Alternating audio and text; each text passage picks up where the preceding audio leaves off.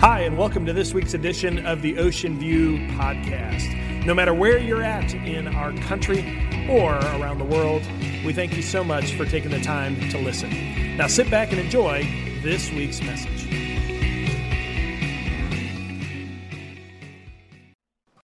Uh, I'm Aaron. I'm one of the pastors here, and uh, happy Father's Day again to all the dads. I am one. I have three, so I am with you in that boat.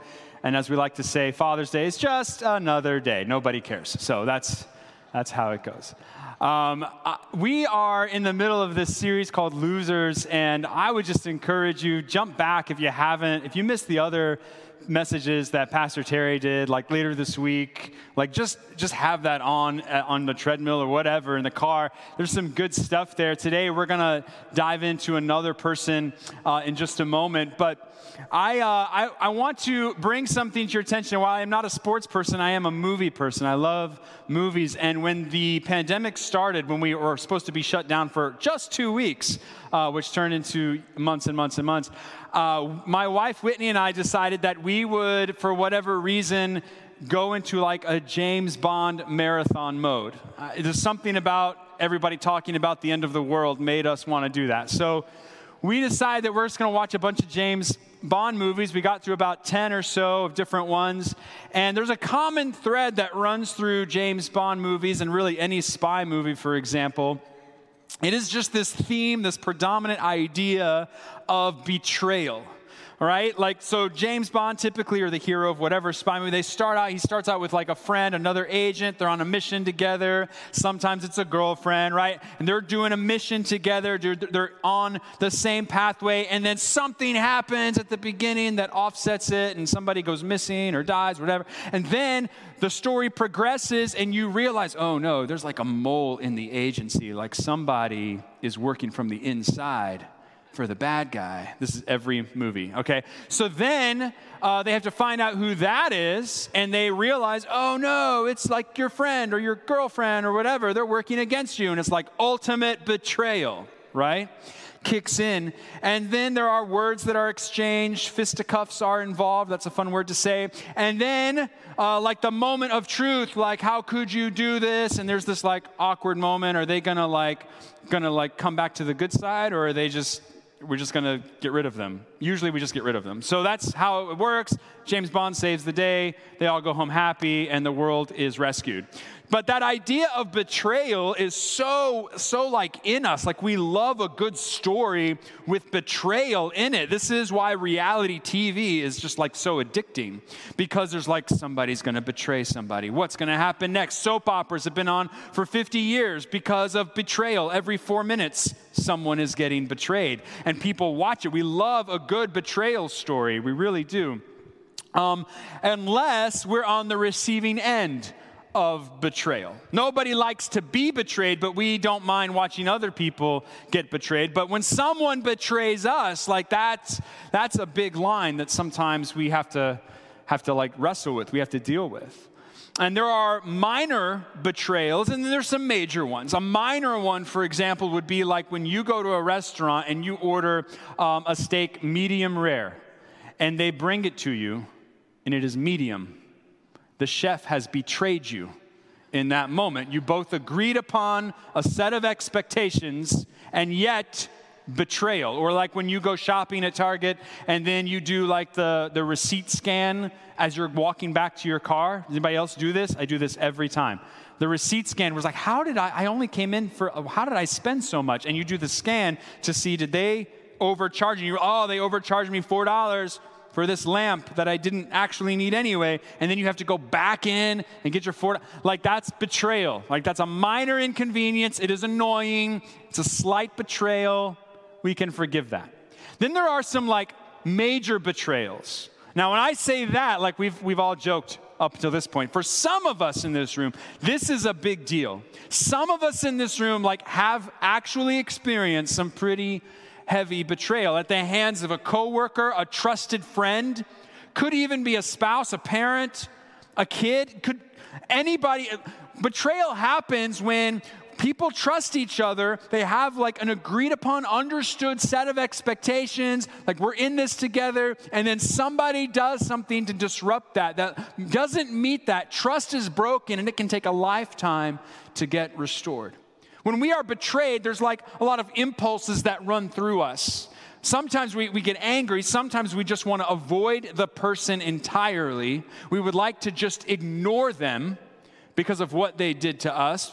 This is how uh, a lot of things happen in our culture on a larger scale canceling people, boycotting businesses. There's some element where, oh, they have done something wrong, therefore we will just pretend that they do not exist. And this translates into our everyday life when we ignore people on social media or we unfriend them. Have you ever been unfriended? It's really weird. It's a weird thing. And in reality, in like real people world, that means like you go to the store and you see somebody that has wronged you, right? And you avoid them completely. Like you pretend you don't see them, they pretend not to see you, it's weird. It's a strange thing, but people do this. Just so you know, if you're ever one of those people to me, I will go out of my way to talk to you because I, I love making it uncomfortable. I love making it awkward.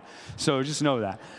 But that's how it is. And some of us have that. Like some of us have people that we would just prefer did not exist. It's easier for us to pretend that they don't exist than it is to deal with anything related to them. We don't even give them space in our head. The fact that I'm even bringing it up right now might actually be painful for you. And I apologize for that. We're going to see something, though, in Scripture today that I think is going to be super important uh, for me and for all of us. Because this is nothing new. In fact, this, this sense of betrayal, this response that's in us has been around forever. In fact, for thousands of years at least that I can tell, because we're going to look at a group of people in Scripture who were the most knowledgeable about Scripture. They understood God better than anyone else. They knew all the right, the wrong. They could tell you if something was sin, was not sin. They understood everything there was to understand about Scripture to that point. And yet they experienced betrayal in a very profound way. Now, rather than just ignoring the people who betrayed them, they would take it a step further, and some of us do that too. They would actually begin to warn other people about them very loudly telling everyone how bad they were, telling everyone you better stay away from them, telling everyone, hey, they are scum, they are less than, they're not worth anything, you better stay away from them. They will betray you just like they did us. They are bad for our people, bad for our culture. You stay away from them. And these were the most religious people, so, so it was, they were very respected at that time. But then, Jesus shows up.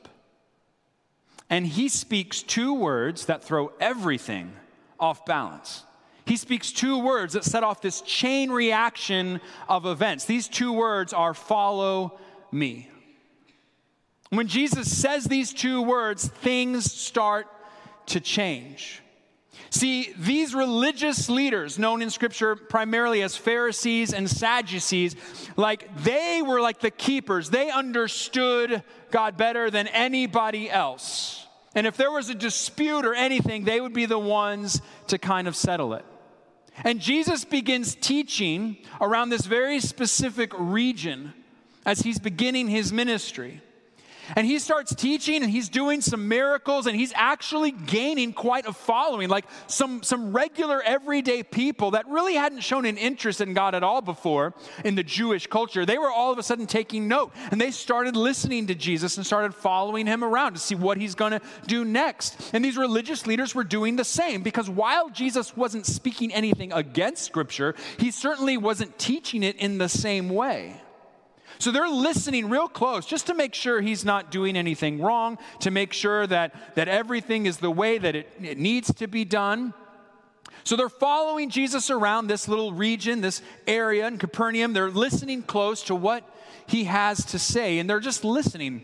They're tolerating him at this point because he would teach things kind of different. In Matthew chapter 5, Jesus teaches this You have heard that the law says, love your neighbor and hate your enemy. So they would be very aware of that. They had that memorized, no doubt. But I say, love your enemies, pray for those who persecute you. In that way, you will be acting as true children of your Father in heaven. For he gives his sunlight to both the evil and the good. He sends rain on the just and the unjust alike. If you love only those who love you, what reward is there for that? Even corrupt tax collectors do that much. That's important. If you are kind only to your friends, how are you different from anyone else? Even pagans do that, but you are to be perfect or complete, even as your Father in heaven is perfect. So Jesus is taking something that is true. He's they can't really speak against that. Yeah, that's, that's true, but the, the law allows us, Scripture allows us to give an eye for an eye, a tooth for a tooth. Jesus says that we should love and pray for everyone. Okay, we'll tolerate that. That's tolerable.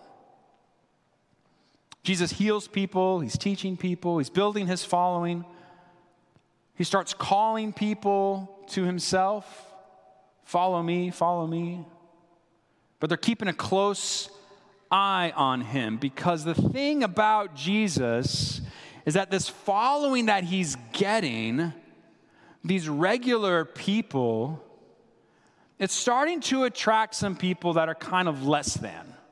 You understand, for them, in their minds, they are like the religious elite and they have classifications of people, just like, like we sometimes unstatedly have classifications of people. They were the keepers of what was right and what was wrong. They would be the ones to call out your sin, or if you had a wrong against someone else, they'd be the ones to kind of settle it based on what Scripture would say.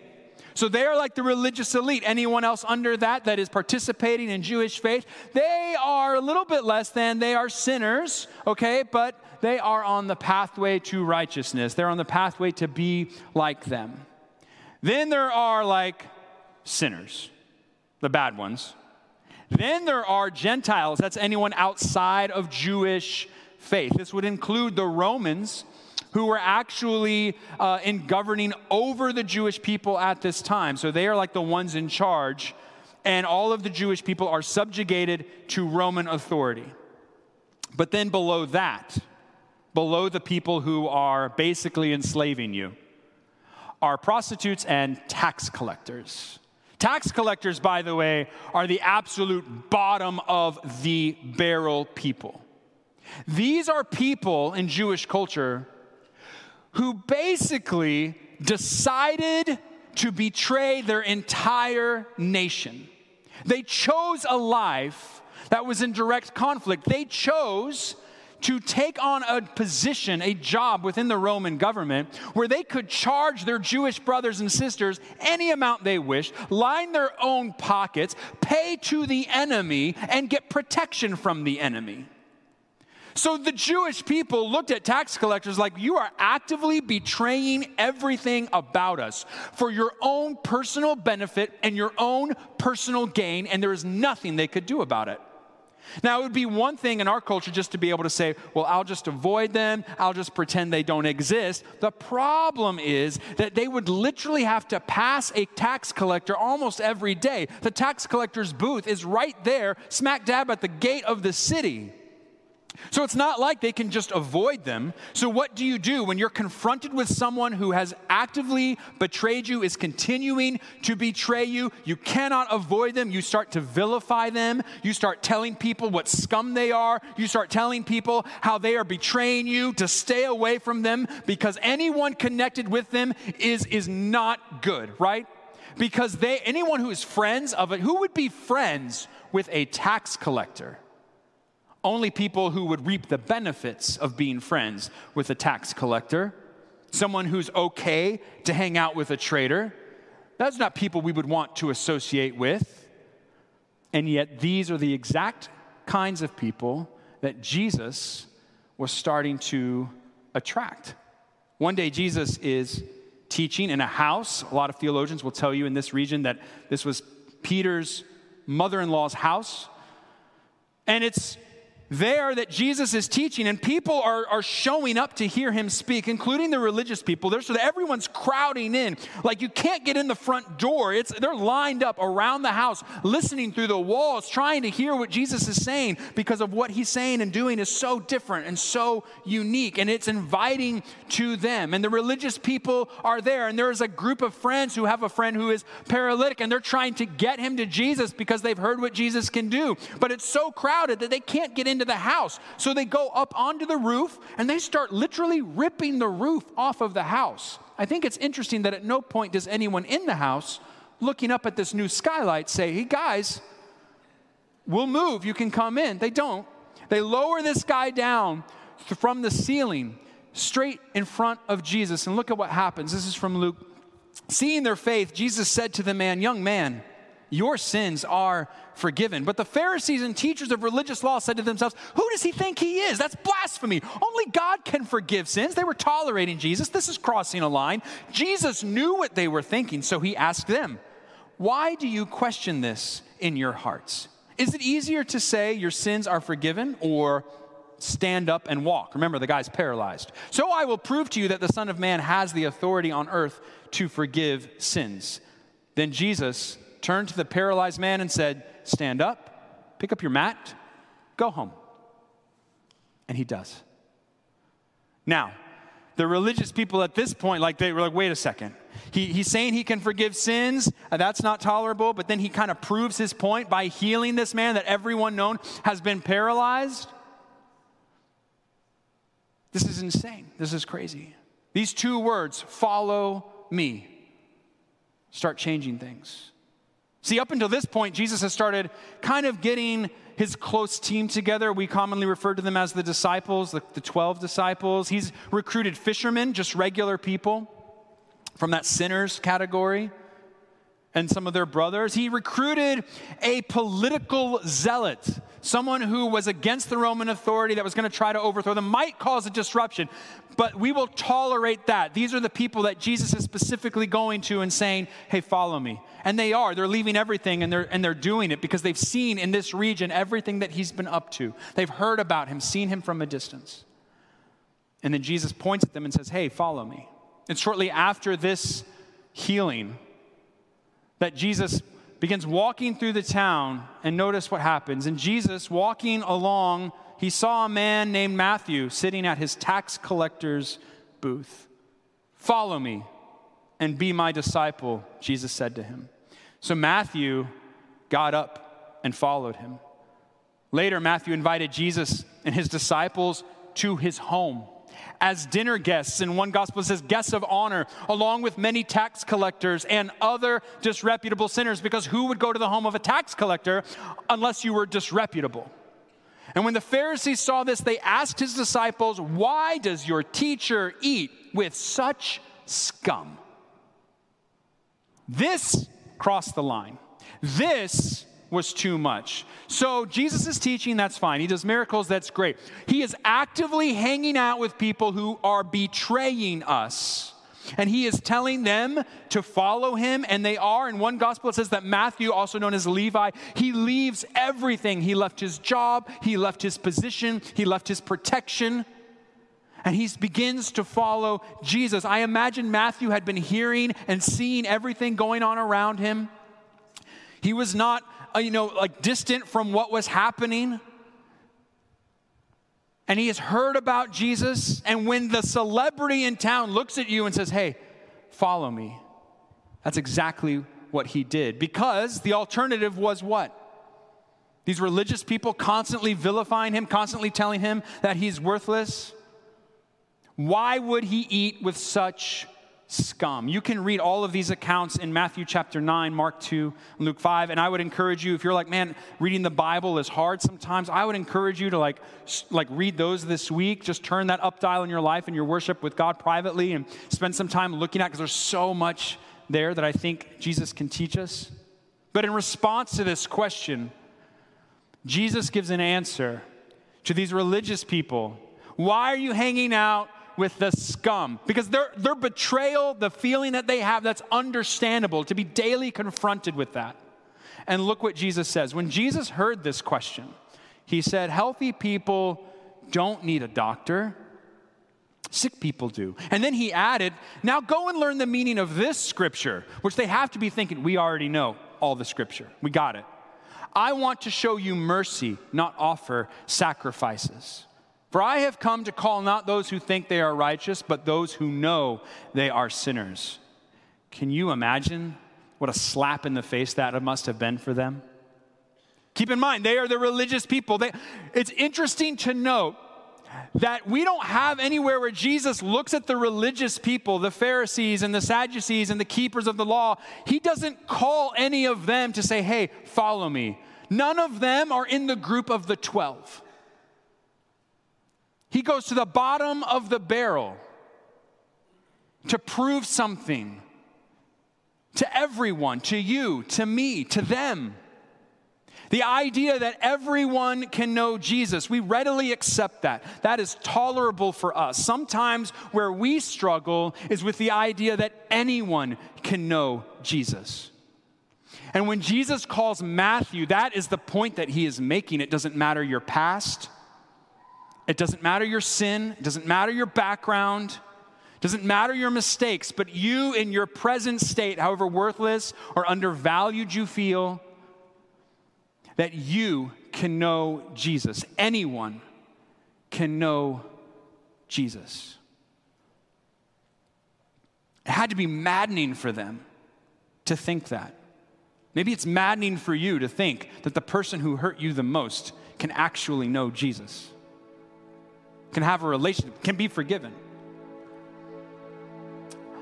Matthew, from that point forward, leaves everything and follows him. He's with Jesus the rest of the way. Jesus goes on to do amazing miracles over the next few years.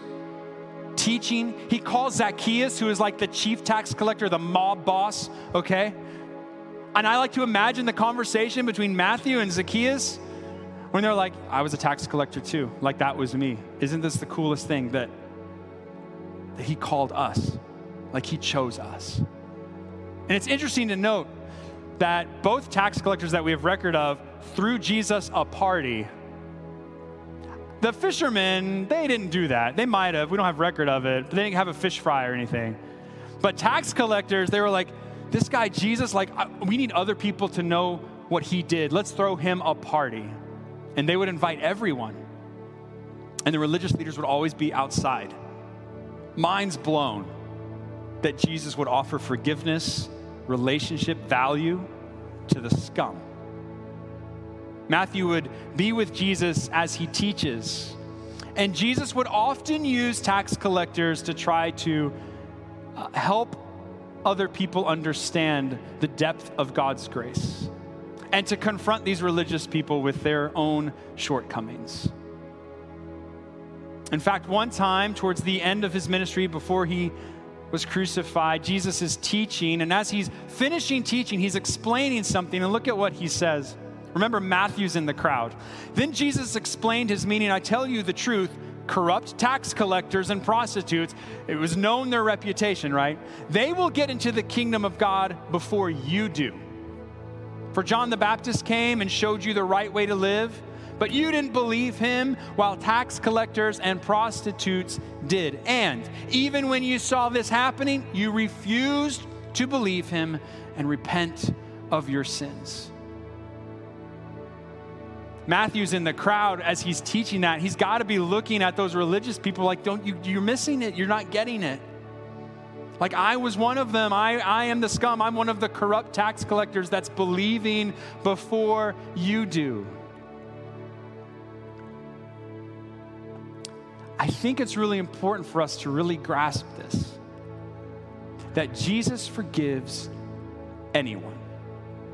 That's hard for us to wrestle with because, because there are people that have wronged us. The idea that Jesus would forgive them, that, that we would be, in his mind, equal terms with them. But Jesus can forgive anyone. What that means then is that we can forgive anyone because Jesus can. I'm not saying it's easy, but we can it hinges on that one idea that Jesus just mentioned. Both of these things require repentance. That we would ask Jesus to forgive us, that we would repent of our sins and understand that Jesus is for us, that, that we can be forgiven by Him, but also the idea that if someone has wronged us, we also need to repent of not forgiving someone else. Lest we become like the religious people standing on the outside, wondering how this could be possible and missing out completely. anyone can know Jesus. Maybe that's good news for you today. Maybe that, like, you came in, like, not feeling valued. Maybe you're the scum. Maybe you're the one that maybe has wronged a lot of people and you're, you're not feeling like Jesus can forgive you. Look, Jesus can forgive you. Maybe you're feeling like you've been hurt. You can't forgive anybody else. Like there's no way that that person you've kind of just, it's easier to pretend that they don't exist. You can forgive them because Jesus forgives them if they repent.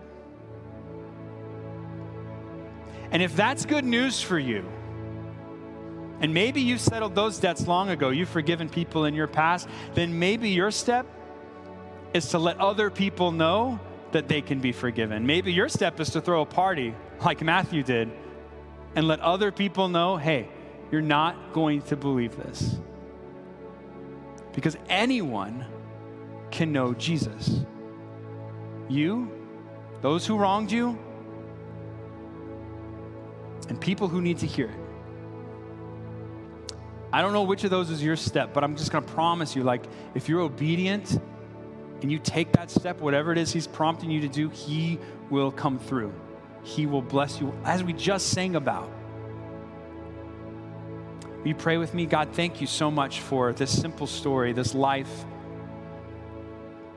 this moment in time where you call someone who really feels like they are unworthy. The worst of the worst, didn't even care about the hurt and harm that he did to his own people. And that's the person that you used to show off that anyone can be forgiven. God, if there's anyone in this room who needs a relationship with you, I ask that they would call out to you now and admit their sin. They would confess you as their Lord and Savior and receive that amazing gift of life and relationship with you. God, through your Spirit, give them that prompting to seek out the answers to the questions they have. God, for those of us who have people in our lives that, man, it's unsettled, like we know we still need to forgive them. We've just been avoiding it. We've been hoping that we could just pretend it doesn't exist. God, we are confronted with it today by those two words follow me. God, would you help us to be obedient? And as we experience your grace and forgiveness, would you help us to invite others to experience it also? It's in the name of Jesus that we pray, who loved us so much to die for us and gives us this new life freely. It's in his name we pray. Amen.